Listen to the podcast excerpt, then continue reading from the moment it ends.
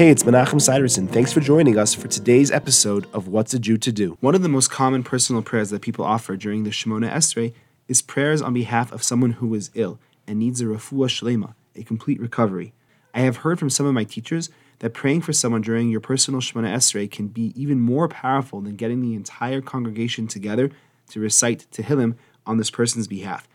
It's a very powerful thing, and we have to make sure we do it correctly. First of all, when you're praying for someone who's ill, which name should you use? Ideally, you should use the Hebrew name of the person and of their mother. If their mother name is not known, you can use their father's name. And if you don't know either of their parents' names, you can also use their family's names. So, just to pick some random names as an example, ideally it should be Yitzchak ben Sarah.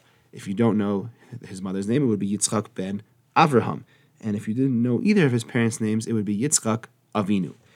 And if you don't know any of the Hebrew names involved, you can actually use the person's English name as well. It is preferable to always use a name, even though, of course, God will know who you're referring to. When you don't use a name, it's even more powerful if you can use their name. Thanks for joining me. I look forward to seeing you tomorrow.